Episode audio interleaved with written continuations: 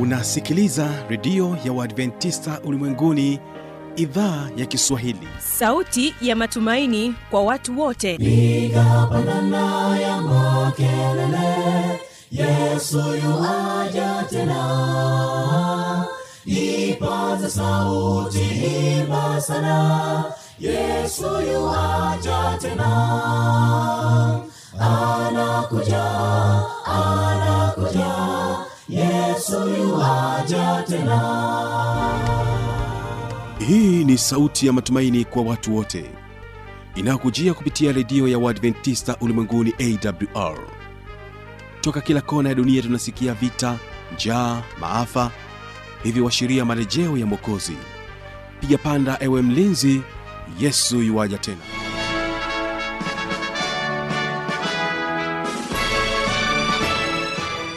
hujambo na karibu katika matangazo kupitia redio ya uadventista ulimwenguni awr inayokutangazia kutokea morogoro kwa masafa mafupi ya mita bendi 16 msikilizaji kumbuka unaendelea kunipata vyema kabisa kupitia morning star fm iliyoko kule mkoani dar es salaam na bila kusahau rock fm kutokea kule jijini mbeya.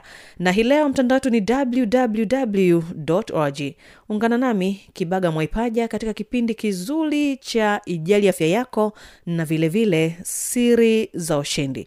Basi hii leo natamani kufahamishe tu ya kwamba ambao tutajumuika nao katika vipindi viwili ni waimbaji wa agape international kutokea kule nyamongo. Watakuja kwako na wimbo unaosema tunaye rafiki wa kweli. Hiyo ni katika wimbo wa kwanza lakini katika wimbo wa pili tutakuwa nao waimbaji wa anointed singers kutokea morogoro wanakwambia jina la yesu. Msikilizaji katika ijali afya yako hii leo tutazungumzia tatizo la ini na hii ni sehemu ya kwanza tutakuwa naye dr benard chenge naamini ya kwamba tutajifunza mengi.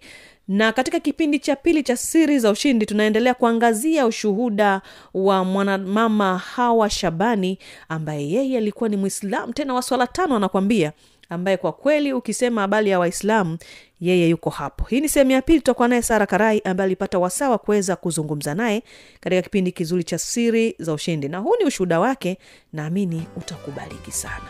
Basi msikilizaji ni kukaribisha kwa tega sikio waimbaji wa agape international kutokea nyamongo na wimbo tunaye rafiki wa kweli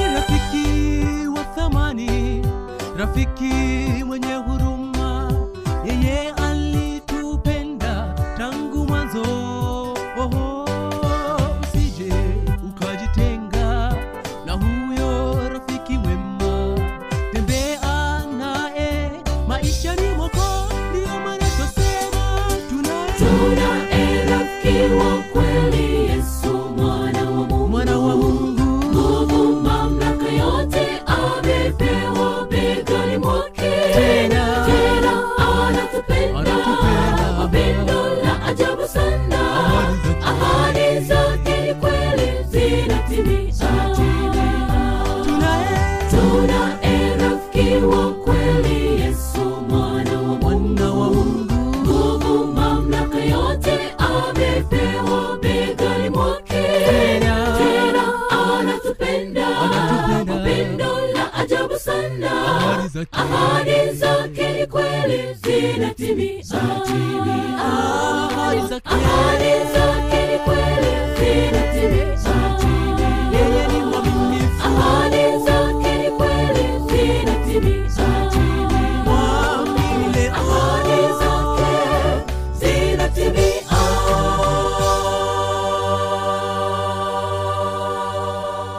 Na msikilizaji mara baada ya wimbo huo basi kipindi hewani ijali afya yako na dr benard chenge anakuja kwako na mada inayosema tatizo la ini sehemu ya kwanza.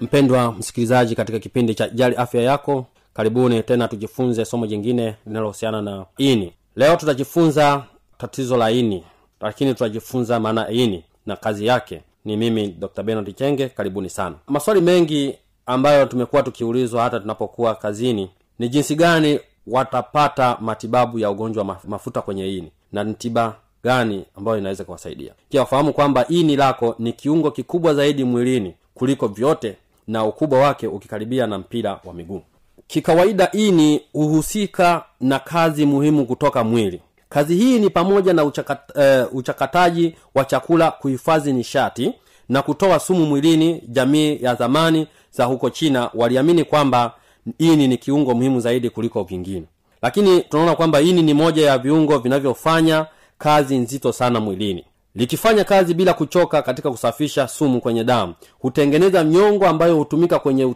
uchakataji wa vyakula vya mafuta kuvunjavunja homoni ambazo hazitumiki na kuhifadhi vitamini na madini muhimu kama madini ya chuma. Uh, kama tutaungana na mimi kwamba kazi ya ini linafanya kazi kubwa sana. Chochote unachoingiza mdomoni ili lazima lifanye kazi ya kukitesti je kama ni kitu kizuri kama hakina kemiko hakina madhara ini linahitaji kusafishwa pia.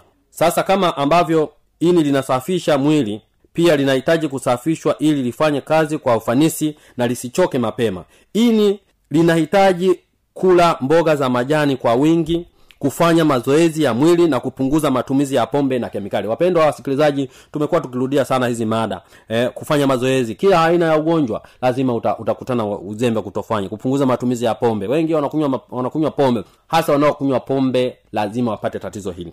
Ni kazi ya ini kuchakata virutubisho ambavyo vimefyonzwa kupitia utumbo mwembamba ili viweze kufyonzwa vizuri kwenye damu. Ini kwa kawaida ini inahusika katika kuweka msawazo kwenye viini lishe katika damu kama protini mafuta na sukari. Kazi nyingine muhimu ya ini ni kuchakata na kuondoa sumu zilizopo kwenye pombe na madawa tunayomeza hebu e, jiulize mpendwa msikilizaji unayokunywa pombe kila siku hmm? unayokunywa pombe kila siku maana yake ni kwamba ini unalipa kazi ya kutoa sumu kila siku. Mwisho wa siku litafikia sehemu ya kuchoka na lishachoka ndipo utakuwa na tatizo la mafuta mwilini utakuwa na matatizo mara mengi mengi ya ini. Na kuna aina zaidi ya mia za magonjwa ya ini. Lakini kwa leo tutaangalia fat livers hmm? mafuta kwenye ini eh, fat liver eh, ama tatizo la mafuta kwenye ini. Hebu tuangalie sasa ugonjwa huu wa ini ikiwemo dalili kisababishi chake pamoja na jinsi ya kupata tiba eh, kirahisi ukiwa nyumbani au kwa kutumia dawa za hospitalini. Sasa aina ya kwanza ni fat liver ambayo ni mafuta kwenye ini. Kuna aina mbili ambazo za za mafuta kwenye lini pendwa msikilizaji sikiliza kwa makini. Aina ya kwanza tunaita alcoholic fat liver disease afld uh, aina hii ya fat liver husababishwa na matumizi makubwa ya pombe pendwa msikilizaji unayotumia kinywaji hiki cha pombe uchakataji wa pombe hufanyika kwenye ini na kiasi kikubwa cha pombe hubadilishwa kuwa mafuta na kisha kuhifadhiwa kwenye seli za ini. Hivyo kadiri kunapoongezeka kiwango cha pombe unajiweka kwenye mazingira hatarishi zaidi ya kuongeza mrundikano wa mafuta kwenye ini. Pendwa hiyo ni alcoholic fatty liver disease watu wanaokunywa pombe sana hapo tumezungumzia. Lakini kingine kinaitwa ni kubadilisha ile ya kwanza alcoholic fat wewe unabadilisha unaandika nani alcoholic fat liver disease. Hii hufahamika kama mrundikano wa mafuta kwenye seli za ini pasipokuwa na mchakato wa matumizi ya pombe. Ni kawaida kwa kwa ini kuwa na, na mrundikano wa mafuta lakini pale inapozidi angalau asilimia tano hadi asilimia kumi ya ini lote ndipo tatizo linapoanza. Ifahamike tu kwamba matumizi ya pombe ni kisababishi kikubwa mno cha mafuta kwenye ini lakini kwa inshu ya nani alcoholic fatty liver disease linatokea kwenye watu wenye uzito mkubwa ama vitambi. Wenye mafuta mengi. Sasa ha, hivi vyote hivi mpendwa msikilizaji vinahusianisha. Vyote vinafanana. Mtu anayekunywa pombe mtu anaye ambaye hazingatii ulaji mzuri lazima ataingia kwenye risiki ya kuwa na mafuta mengi ya kuwa na kitambi. Sasa that is inaitwa bad cholesterol. Na wanaotumia pombe kidogo sana hapa utagundua kwamba kutokutumia pombe sio kinga ya kupata mrundikano wa mafuta kwenye ini bado kuna sababu nyingine yatakiwa uzingatie ili kuepukana na tatizo hili hatari.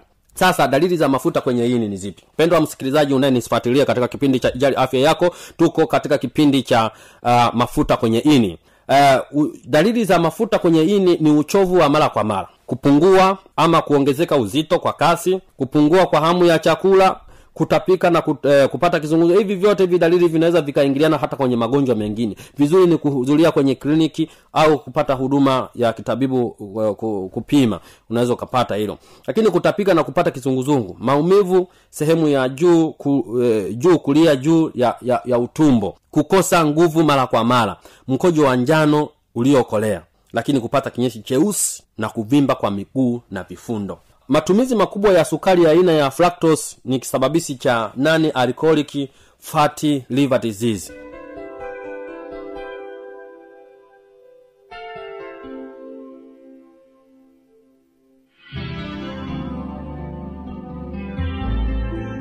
na kwa mada hii nzuri kutoka kwake dr benard chenge naamini ya kwamba tunaendelea kuelimika kwa vingi kupitia kipindi hiki. Ni kukaribisha sasa katika kipindi cha pili naye huyu hapa sara karai na hawa shambani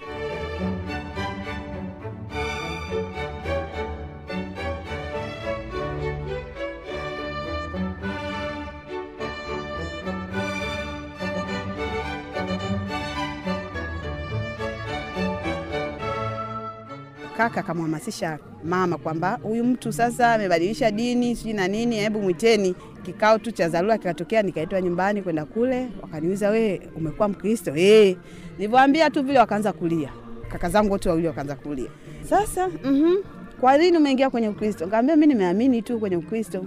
Sasa sisi tunakushauri urudi. Nikamwambia mimi kurudi hapana, kwa sababu nimeshaamini. Hata mkisema hapa urudi tu, twende kwa shehe pale tukamweleze, akusilimisha, akumwagie maji, mambo yaishe. kaambia mimi hata kama mkisema mnichukue kilazima, Mungu anaangalia kwenye moyo, mnaweza tu mkaanza kuniogesha tu, maana imani yangu haipo huko. Ah, sasa kwa sababu gani? Wakanishauri shauri pale, walivyoona kwamba nimeng'ang'ania, akaniuliza sasa, wewe ikitokea sasa umekufa ukiwa hapa ukiwa mikononi mwetu, au Wakristo hawajui au Wasabati wenzako hawajui.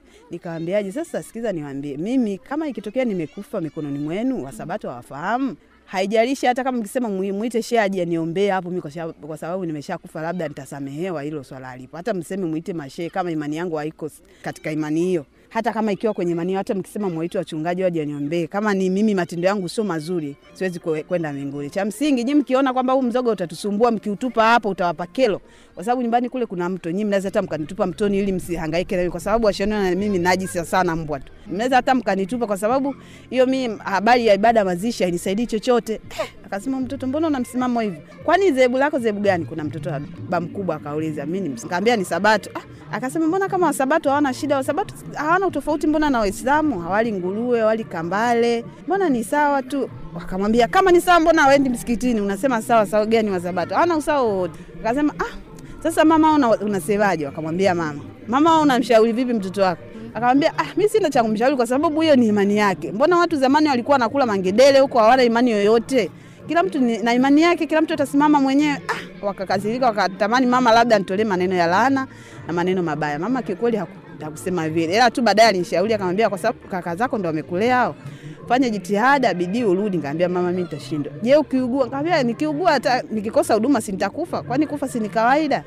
Lazima haya. Sasa hapo tukakaa, nikakaa hapo katikati, nikapitia changamoto kuna wakati na imani sikuiacha kabisa, ila sikuwa kama sikuwa mwaminifu vizuri, maana nikapata mtoto siku, sikuwa na katika, katika ndoa ikapita. Baadaye mama akaugua elfu mbili na kumi na nne. Wazazi walichukuliaje hilo swala ulivyopitia hiyo changamoto? Alafu Yaani nilivyopitia hiyo changamoto, kiukweli mimi mwenyewe nikaona kwamba nikikaa mazingira nyumbani itanigharimu zaidi, nikaanza kwenda mikoani. Kuna mtu aliniambia njoo huku, nikatafuta kimtaji changu nikaenda mikoani kule mikoani nikakaa mpaka nikajifungua. Hata mama kiukweli sikumwambia mpaka nimeshajifungua, maana nikiliwaza nikishamwambia ataniambia njoo huku, na nitakapokuja huku, kwa sababu ndugu wameshanitenga, watapenda tu mimi nifanyeje, nianikute mabaya.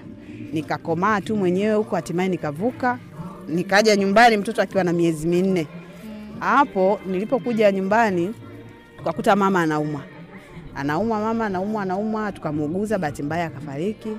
Eh, sasa asante. Alipofariki kwenye hitima sasa ile walivyoona sasa yule ambaye alikuwa anamtetea, maana imani yao ilikuwa kwamba mama ndo anayenitetea na atakayenisaidia amefariki, kabidi wao wafanyeje, waweke kikao kingine. Na siku hiyo kikao huku nyumbani wa, ilikuwa ni utawala wa Kikwete. Kipindi kile mapoli yanauzika uzika, waliuza mapoli katika ukoo, kila mwanafamilia alikuwa anapewa laki tatu. Wakasema sasa kila mmoja alishapewa pesa yake, ila mimi wakasema msimpe kwanza, ili tujue imani yake inasimamia wapi. Sawa, wakaika kikao kingine pale pale, wengine nao walilia, akasema ah, jamani msilie, kama mtu amebadilisha. Haya, ikabidi sasa, maana pale kilikuwa kicha, kikao cha kwanza kilikuwa cha familia tu upande wa kina kaka, lakini hiki sasa kilikuwa cha ukoo pande zote mbili, baba na mama. Wajomba waliponiuliza ni msimamo wangu ukawa vile vile, ikabidi wasemeje, itabidi sisi tuende chemba, wakaenda pembeni. Wakati wameenda pembeni, wakawa dada zangu wanashauri, bana we rudi, kwani hao wasabato watakusaidia nini? Wasabato sio watu hao, wanakupenda tu saizi, wewe uko hivyo, ukiugua wewe hawakujui, kwani vipi? Nikamwambia mm, subiri warudi hao, wakakae huko kikao chao. Walivyorudi wakasema, he, umesimamia wapi? Nikamwambia mimi msimamo wangu uko pale pale. Basi wajomba wakasema, kama uko pale pale, sisi hatukujui walivyosema tukujui. Wababa na akasema kwa sababu wajomba ndo wamezaa mtoto, maana huku wajomba wana nguvu kwetu. Wajomba ndo walozaa watoto, ina maana ni wamama. Kama wamama hawakujui na sisi wababa pia hatukujui. Kakaangu mkubwa akasemaje, baba alitoa usia wakati ah, kabla hajafa, alitoa usia kwamba yoyote atakayebadilisha dini asihusike kwenye mirasi.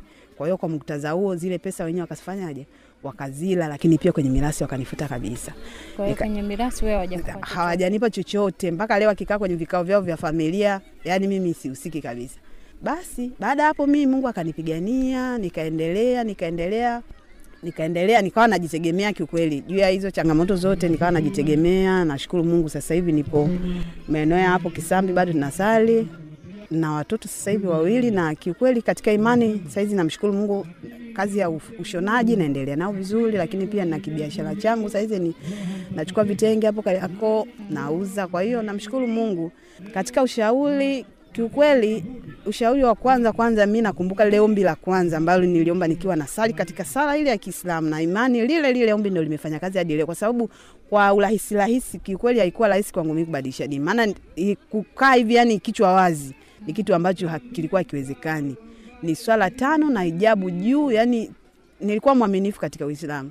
Kwa hiyo kurudi sasa uambie sasa ningie kwenye Ukristo, kwa kweli kila mtu anashangaa, hata nyumbani, huyu amekuwa Mkristo, huyu amekuwa Mkristo. Kwa hiyo ni kweli cha kushauri tu kwamba tumtegemee Mungu na maombi, maombi, maombi. Yani maombi, Kikweli maombi yana nguvu, na tuendelee kumtegemea Mungu juu ya changamoto zote.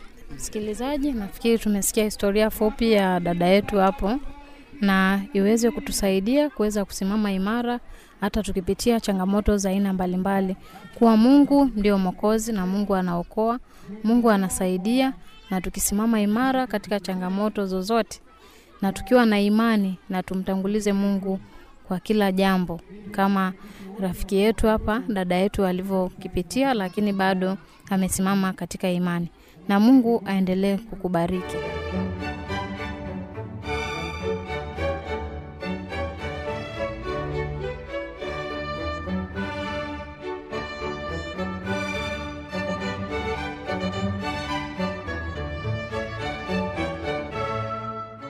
Na hiyo ndio tamati ya vipindi hivi kwa hii leo. Kama una maswali maoni au changamoto tafadhali waweza kunijuza kwa anwani hii hapa ifuatayo.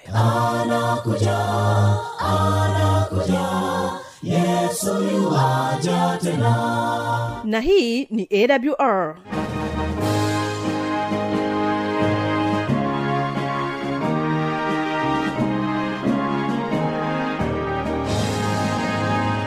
redio adventista ulimwenguni awr sanduku la posta 172 morogoro tanzania.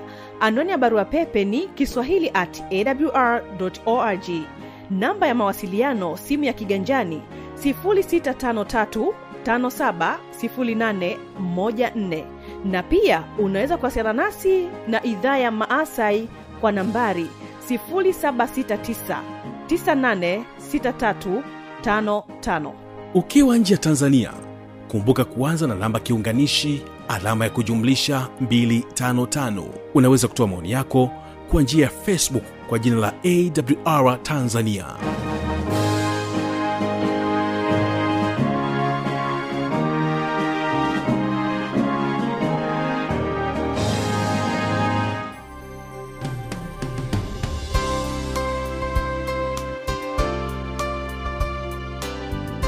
idhaa ya kiswahili ya redio ya uadventista ulimwenguni awr inapenda kutangazia mkutano wa injili kwa njia ya redio kuanzia tarehe 18 mwezi wa 12 mwaka 222 mpaka tarehe 7 mwezi wa kwanza mwaka 223 kwa msikilizaji wa masafa mafupi yani shortwave utatupata kupitia shortwave 2 mita bendi 25 saa 2 kamili usiku. Na kwa msikilizaji wa morning star fm ni saa tatu na dakika 15 usiku. Neno kuu la mkutano ni tumaini katika ulimwengu wenye changamoto. Mnenaji ni mchungaji godliven gesi. Na mpendwa msikilizaji napenda kuchukua nafasi hii kukaribisha tena katika mfululizo wa vipindi vyetu vya tumaini katika ulimwengu wenye changamoto. Jina langu naitwa mchungaji mwalimu godliven maximilian gesi. Tunajifunza kitabu chenye tumaini katika ulimwengu wenye kukosa tumaini.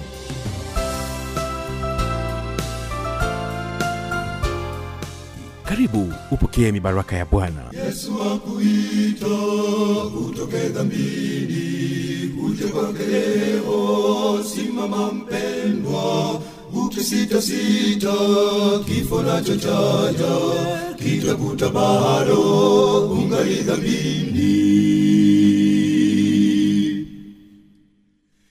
yesu akuita utoke dhambini uje kwake leo. Simama mpendwa ukisitasita kifo nacho chaja kitakuta bado ungali dhambini.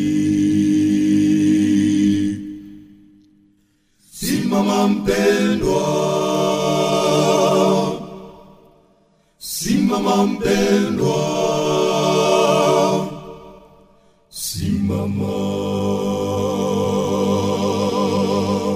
simama nami kibaga mwaipaja na hii ni awr kumbuka kesho ni biblia ya kujibu. Msikilizaji anointed singers wanakuambia jina la yesu. Kwa heri.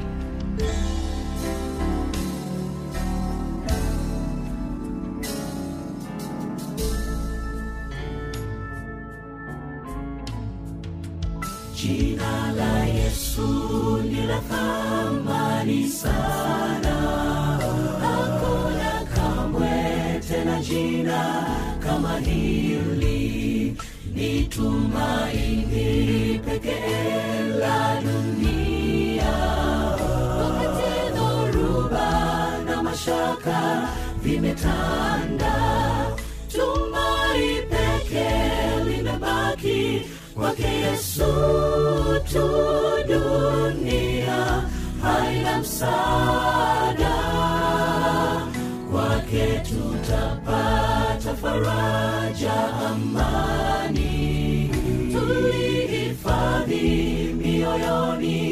jina hili, tumai peke limebaki kwake Yesu tu. Dunia aina msaada, kwake tutapata faraja, amani. tuihifadhi mioyoni jina hili.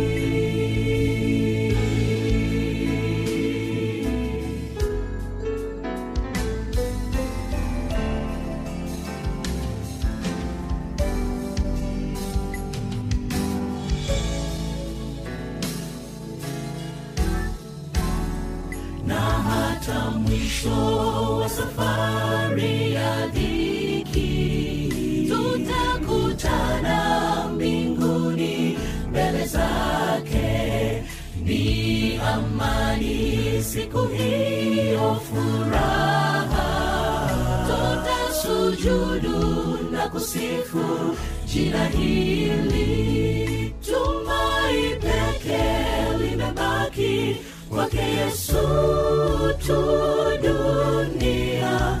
Haina msaada kwake tutapata faraja amani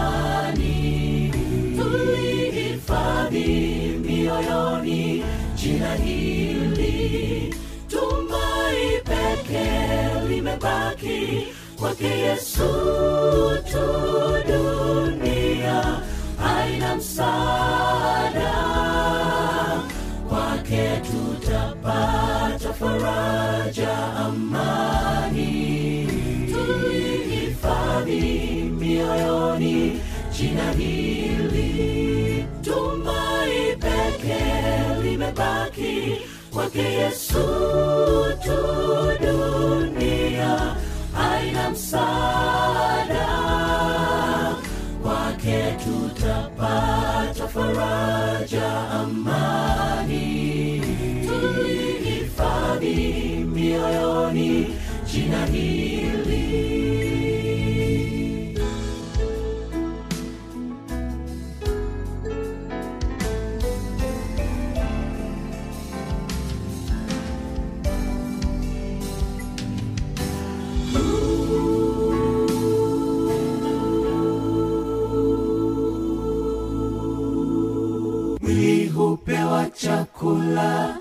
maji safi na kutunzwa huvalishwa nguo nzuri mwonekana maridadi. Lakini ajabu mesahau kutunza moyo wako. Jambo lililo muhimu linaloleta uzima